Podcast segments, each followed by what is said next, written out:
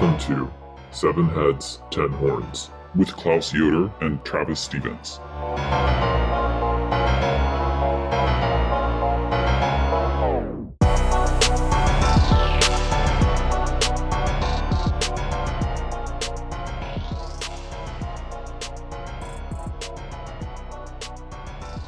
Welcome back to the pod, dedicated to the demonically cursed ship, the Pequod. That is Seven Heads, Ten Horns, the internet's only history of the devil. I'm Klaus Yoder. I'm here again alone. Travis and I are actually working on planning out next season. We're really psyched to be coming up with some great sequences of episodes on medieval theology and demonology. And yeah, that'll be coming at you pretty soon. I sound like a radio DJ from the 90s. It's awesome. A shock jock, as it were. Um, anyway, back to finish up the bonus episode on Moby Dick. I'm on the road. I'm back in Pennsylvania. I'm driving the highways. And so I actually had the chance to finish the novel by podcast on my way across I 78 West. So that was there was something fitting about that. I had been like subbing in some parts where I was just reading the novel if I had a spare moment in, you know, with my eyes and without a podcast person whispering into my ears. But it was it was I think fitting since I'm doing this to finish it up via podcast. So yeah, now that I'm finished, I've had some time to process the whole novel. The podcast format was great for it. I like the reader a lot, as I mentioned last time. My one complaint is that there are a lot of chapters in Moby Dick. There are 137, including like the uh, the anthology of quotations about whales at the start and the epilogue. And uh, this website, this podcast, insisted on giving a, a podcast per chapter, and some of these chapters read out at like three minutes long. So, especially since it's an older podcast, it's only on Apple Podcast. It is a little bit hard to manage the playlist aspect because you can't really do that in iTunes, Apple Play, Apple Podcast. You have to add to the queue, and sometimes if you are hooked up to a Bluetooth and you have your queue set up and you get in your car, some like it glitches and it'll erase the entire queue and you'll have to start all over again. And so yeah, that's my my main beef with the whole thing. But anyway, enough of my my grousing. I wanted to talk first about sort of the a big picture aspect of the novel that I have more of a sense of now, having gone through the whole thing again. That's the structure of the novel, which can be a little bit funny. The beginning of the novel starts off largely with Ishmael and through his perspective. As we get further and further into the novel, Ishmael sort of recedes farther and farther back into the into the background. And I, I, think that's interesting as, as the novel really focuses at the end on this sort of like mythological final battle climax, where you get where you get Ishmael through the novel, you know, the, the sort of main the main action, the main story for Ishmael is his story of getting on board, becoming friends with Queequeg, getting his berth, um, that sort of thing. And then you get his voice mostly in these sorts of vignettes, these sort of naturalistic descriptions of the whale. There's a lot that he talks through about the, the, the differences between the whales, the nobility of whaling, there's a, this sort of ethnographic detail about whaling. There's a lot of biology and natural philosophy as it stood in the mid 19th century about uh, cetology or the study of whales. And so that sort of bounces out the more sort of main narrative, the more the sort of main mythology of the plot of Moby Dick. And it reminded me of the X Files, where you have like these sort of mythology episodes with like Mulder trying to figure out the truth about his his government spook family and their their connections to the UFOs that are haunting our political situation or whatever. And then you have like the monster of the week episodes. And it's a little bit parallel I think to how it works in Moby Dick. You have these these sort of chapters that are driving the mythology that centers more and more and more on Ahab and his his sort of tragical purpose in the whole thing. And then you have these sort of these asides about the business of whaling the the mysteries and the majesty and what knowledge we have about the sperm whale in particular and whales in general. Ishmael is kind of a gossip. He's he's he's got a and these are some of the chapters in which his sense of humor comes out the most. I would say Ishmael's voice has a lot of irony and humor written in, as do the voices of the mates. Stubb, Flask, and, and Starbuck. Not Starbuck doesn't really have much of a sense of humor. He's pretty he's pretty serious person. Um, but yeah, that is important. And as a lot of the middle part of the novel is made up with these details, these short, these deep dives into the the lives of the whales and what we know about them. So I see this actually fitting in with an important claim from that scholar Cook, whose book I was relying on for a bit of my interpretation last time, that Ishmael's point of view on the whale is quite different from Ahab's. Ishmael is sort of an empiricist. He wants to know what there is to know about these these these beings, and he, he's sort of really affected by them. But he wants he wants knowledge.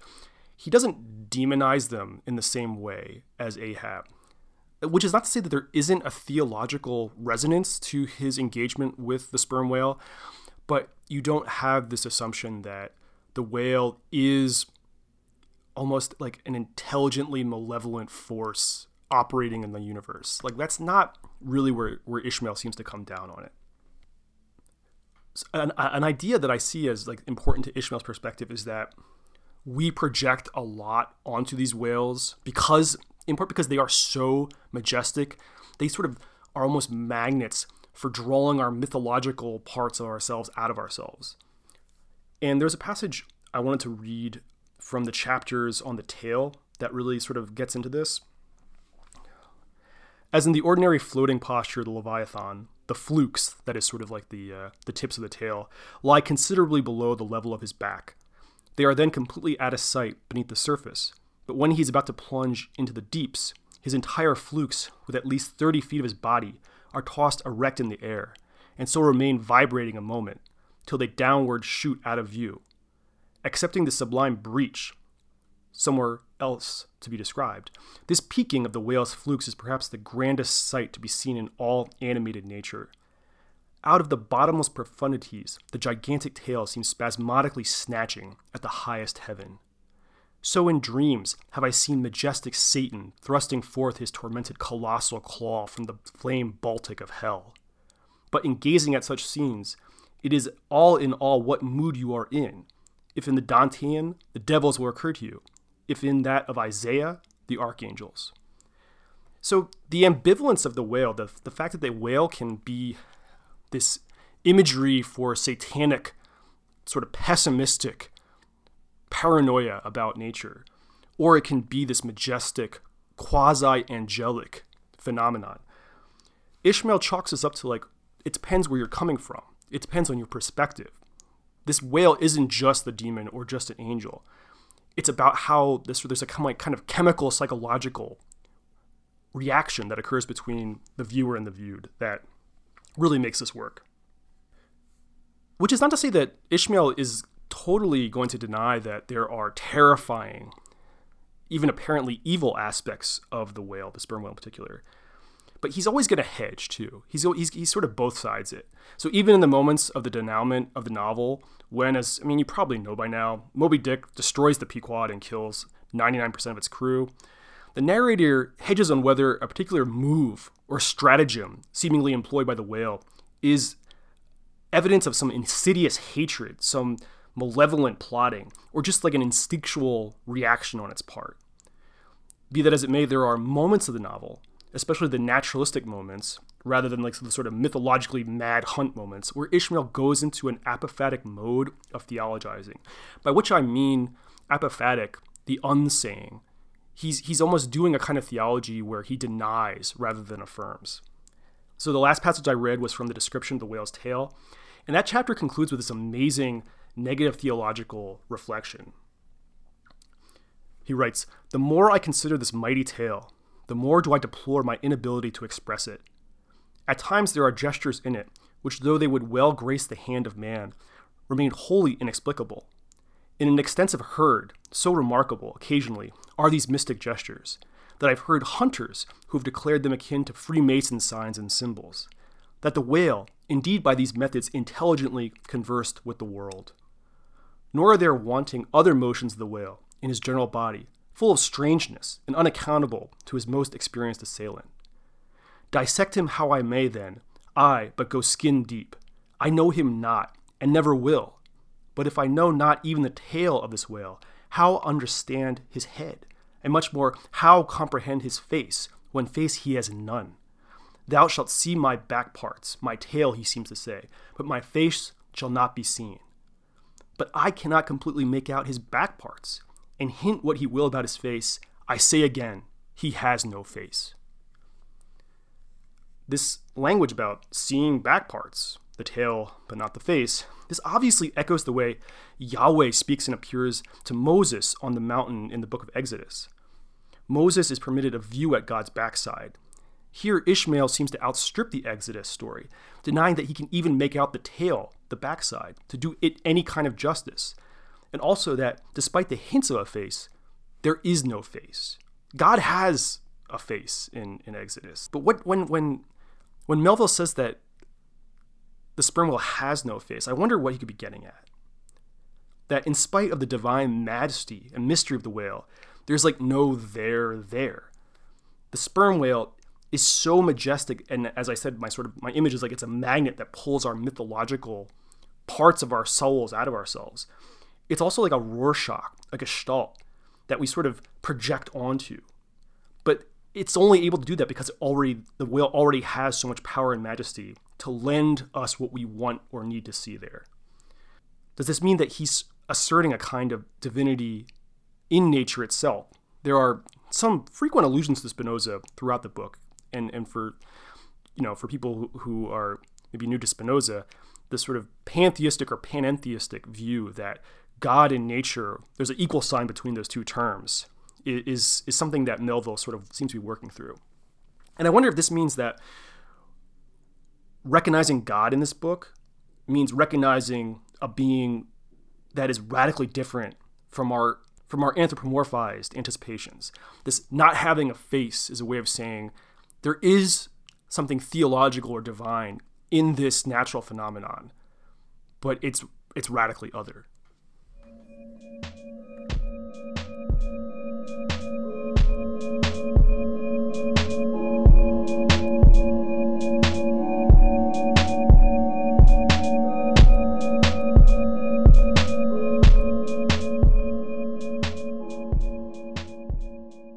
There's a passage that relates to all this, and I, I take it to be, if not the thesis of the novel, then an important thesis to the novel. And I'll, I'll just read it. It's from around the same section. And so, through all the thick mists of the dim doubts in my mind, divine intuitions now and then shoot, enkindling my fog with a heavenly ray. And for this I thank God, for all have doubts, many deny, but doubts or denials, few along with them have intuitions doubts of all things earthly, and intuitions of some things heavenly. This combination makes neither believer nor infidel, but makes a man who regards them both with equal eye. And to me, that seems like Ishmael, Melville, Mel- Melville speaking through Ishmael, you get the sense that there's something he wants to hold on to in divine or biblical revelation, that there's something that we need to learn from that but that he's he's trying to strive for a kind of of balance or or, like a, an ability to be able to to chew gum and walk at the same time in terms of like having skepticism, having doubts, but also gaining something from this from these these intuitions from I'm not sure if the imagination is the right word, but through the kind of almost autonomous flights of the mind and the soul in response to natural phenomena and, and I think that's that that tells us a lot about the theology, and and I would also say, as I'll, I think I'll go on to say, like also the demonology of of Moby Dick. So to get more into the demonology, I'll pivot to Ahab and Ahab's perspective in the novel, and this means talking about his secret assistant, like almost the the shadow first mate, Starbuck's the first mate, but Fedallah, who is identified as a Parsi uh, this and this is sort of really where the the novel like goes full on into Orientalism in terms of what it means to be associated with uh, Persia, Iran, Zoroastrianism, etc. But as I mentioned in the last episode, one of the big mysteries of the novel is who the secret crew of melee harpooners is on board. And there's a lot to be said about the way race transpires in Moby Dick. There's the character of Pip, who's black. There's Daggoo. And what I see with Melville is that he he sort of tries to he plays up and works with ethnic and racial stereotypes in order to kind of create a contrast with then some sort of psychological insight and character development of those characters. This is true to a certain extent throughout the novel, maybe more with Pip than say Daggoo, but it's it's absolutely not the case with with with Fedallah, who is just this kind of shadowy, ominous figure. And the fact that he's identified in the novel as a Parsi or a, an adherent to Zoroastrianism is significant for Ahab's own dualistic view of the universe. So there's a there's a moment where this really comes into the into the light, as it were, because you see these different mates observing Fedallah, calling him a fire worshiper, this sort of crude understanding of how Zoroastrianism works. And Ahab like leans into it. There's a part where they're close to the coast of Japan and they're hit with a typhoon. And Ahab has just had a new harpoon smelted or prepared by the, the blacksmith. And the blacksmith's like this lost soul I believe. The blacksmith's this character who like escaped a failed life to go die on on a whaling vessel. So that's that's really showing us the direction where this is going. And during this this lightning storm, Ahab sort of seems indifferent to the plight and peril of the crew, and the the, the new the new harpoon has been struck by lightning, and Ahab has this like addresses the white light fury of the storm as a kind of deity that he's willing to grant this kind of what he calls defying worship. He defiantly worships the power of the light and flame. And it's a little confusing in terms of the light versus darkness motifs we've seen in Persian dualism in, in last season, because what Ahab says is that the white light of the storm is a portent or a sign of their encounter with the white whale, the color symbolism coming into play. And he pledges himself to the white light. And you expect with a dualism it would be light versus darkness, but it we're, we're kind of stuck in light versus light. And I wonder if this is Melville showing Ahab's mistake in a sense. Like he's he's demonized this one force of nature and pledged himself to another, but like maybe they're the same thing. I, I, that's one way I think to see this.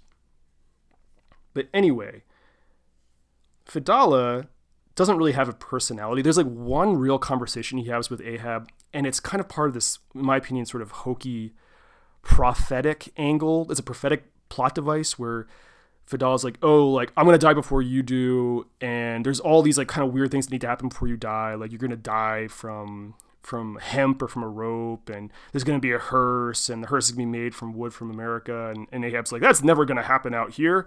And it's like, of course, it sort of symbolically comes to pass, or it comes it comes to pass like in in that in this way, but just not how he anticipated. Um, but Fedallah like appears as this kind of like he, he's like this spiritual prophetic counselor to Ahab, and he's also this kind of Mephistopheles figure to Ahab's Faust, and I'm sure we'll we'll have a chance later in the podcast to talk about Mephistopheles and Faust. So yeah, that's that's sort of how he he shows up, and like you see, like the the crew and the mates especially are kind of freaked out by Fedallah, and they kind of like murmur or fantasize about pushing him off the boat. So, in some ways, I find Fedallah less interesting than the three chief harpooners of the vessel, the Pequod. Queequeg, of course, who, like Ishmael, kind of drops off. There's a great chapter where he catches fever and prepares a, he, a, a, coffin's prepared for him, and this coffin ends up being the life buoy that saves Ishmael's life, as Ishmael is the only survivor of the Pequod. But so we have some Queequeg in the last third of the novel, but there's a, when when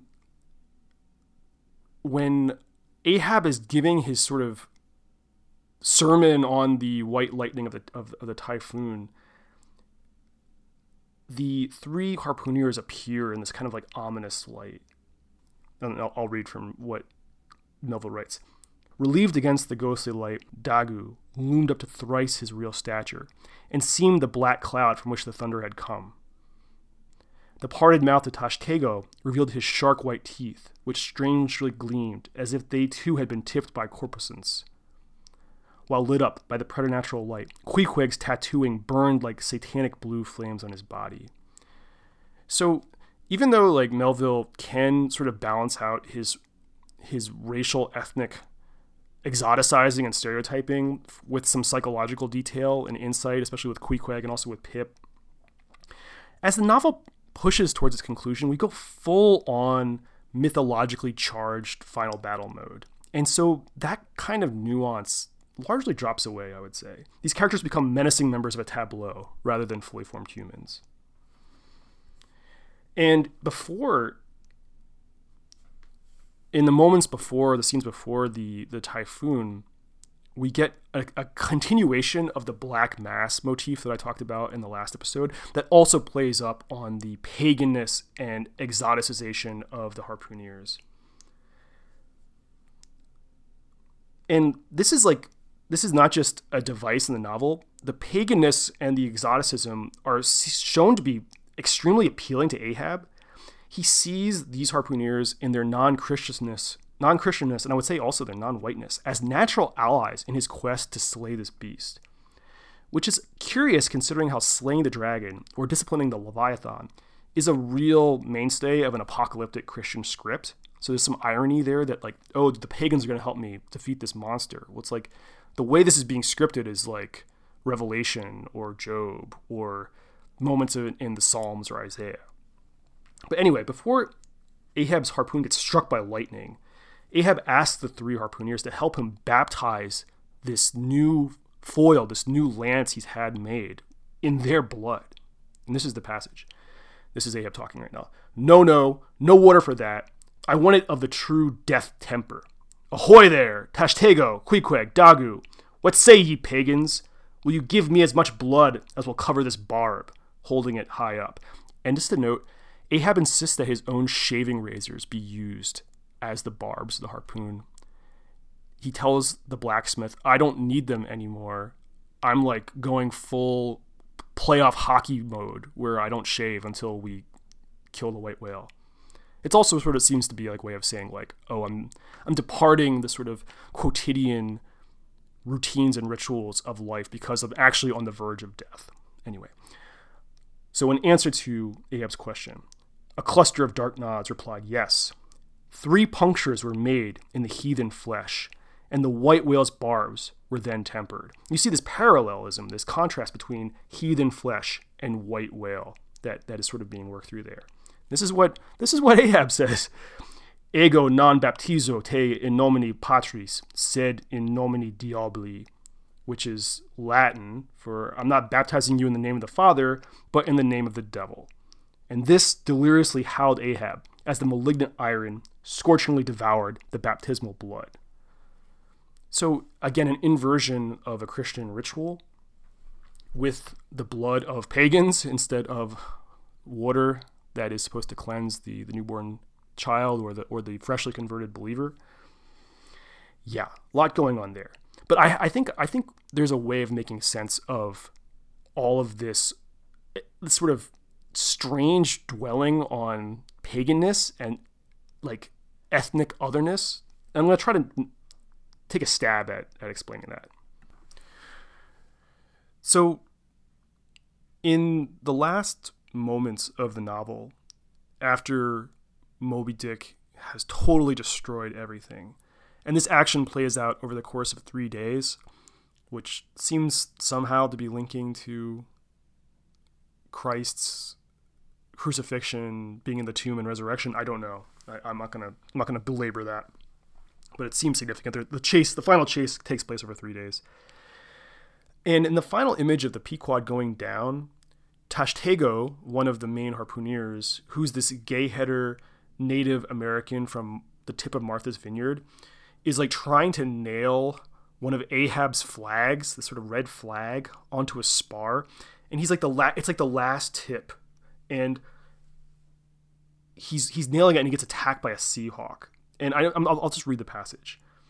But as the last whelmings intermixingly poured themselves over the sunken head of the Indian Indian at the mainmast, leaving a few inches of the erect spar yet visible, together with long streaming yards of the flag, which calmly undulated with ironical coincidings over the destroying billows they almost touched.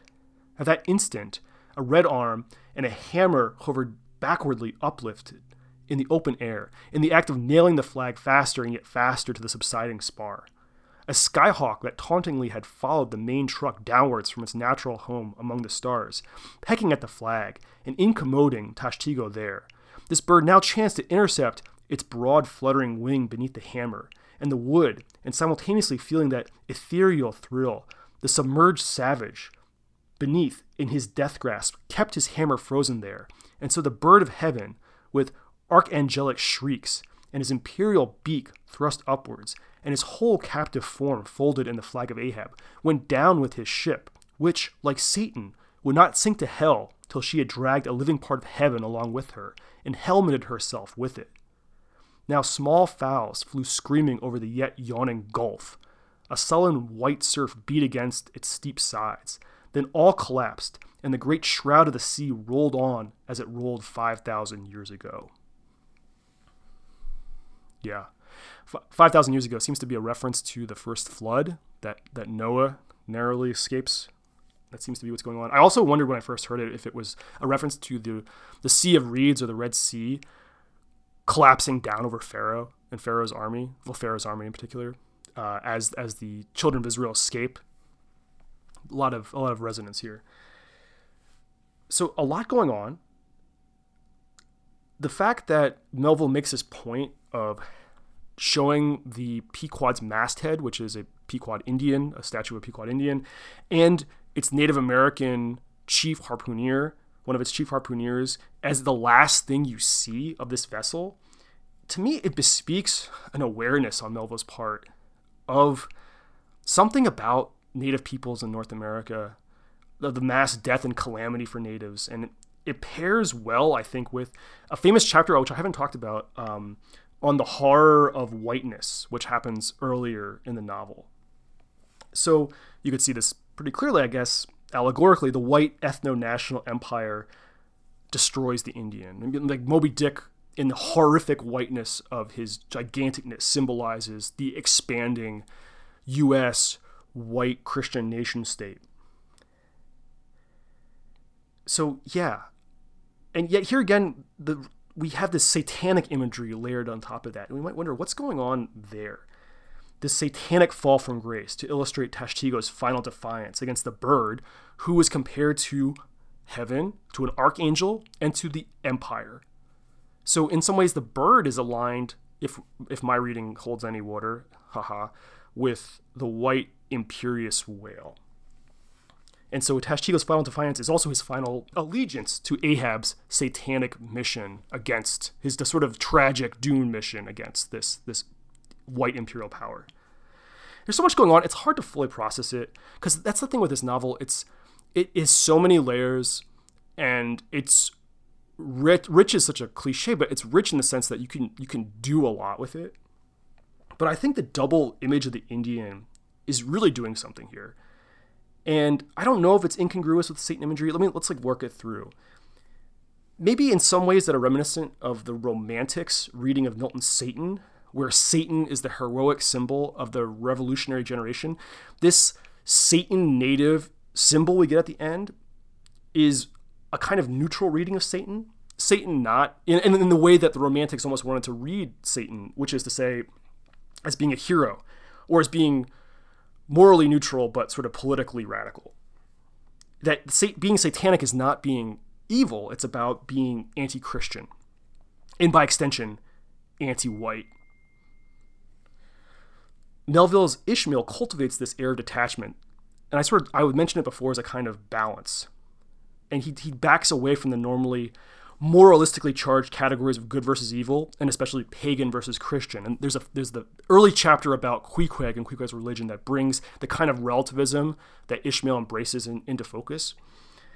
And I think that the sort of relativism extends to the satanic versus the divine. It's not just about Christian versus pagan. That also maps on really well with satanic versus divine.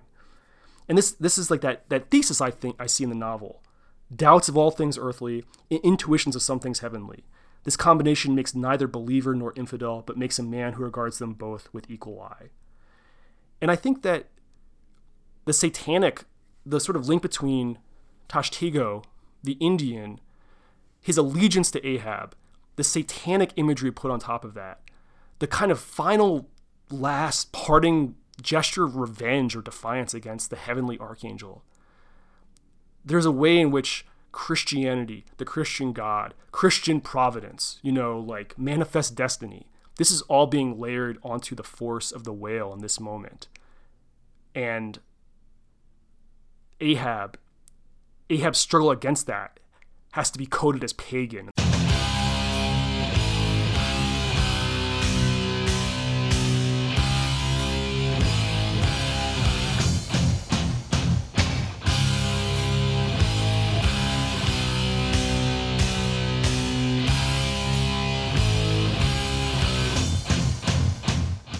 So we end with that political symbol, that association between the native, the satanic, Ahab, paganness, vis a vis Christianity, whiteness, empire. And yet there is still, I think, this hedging in Ishmael's account of what's happening that leaves some room for different interpretations.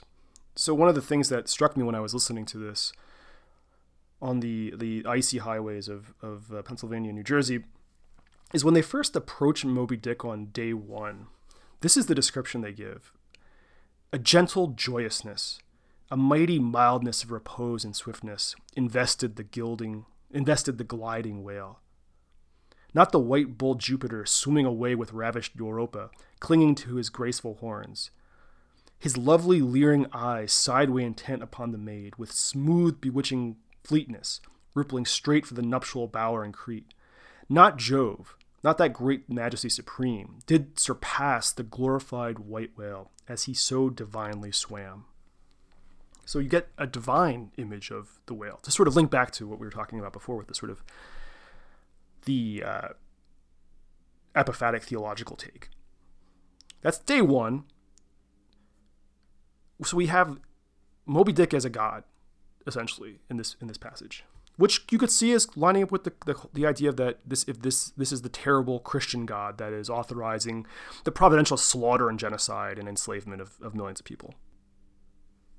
Day three, the comparison shifts a bit. This is when um, Ahab's in, locked in battle with the whale. Give way, cried Ahab to the oarsmen, and the boats darted forward to the attack but maddened by yesterday's fresh irons that corroded in him, Moby Dick seemed combinedly possessed by all the angels that fell from heaven. The wide tiers of welded tendons overspreading his broad white forehead beneath the transparent skin looked knitted together as head on he came churning his tail among the boats and once more flailed them apart, splitting out the irons and lances from the two mates' boats and dashing in one side of the upper part of their bows, but leaving Ahab's almost without a scar. So Moby Dick starts off as this kind of majestic, divine presence, but enraged, channels all the angels that fell from heaven, it channels the demonic and the satanic. Seems to be a real argument for identity there that kind of takes us back into uh, Adam Kotsko territory, I think.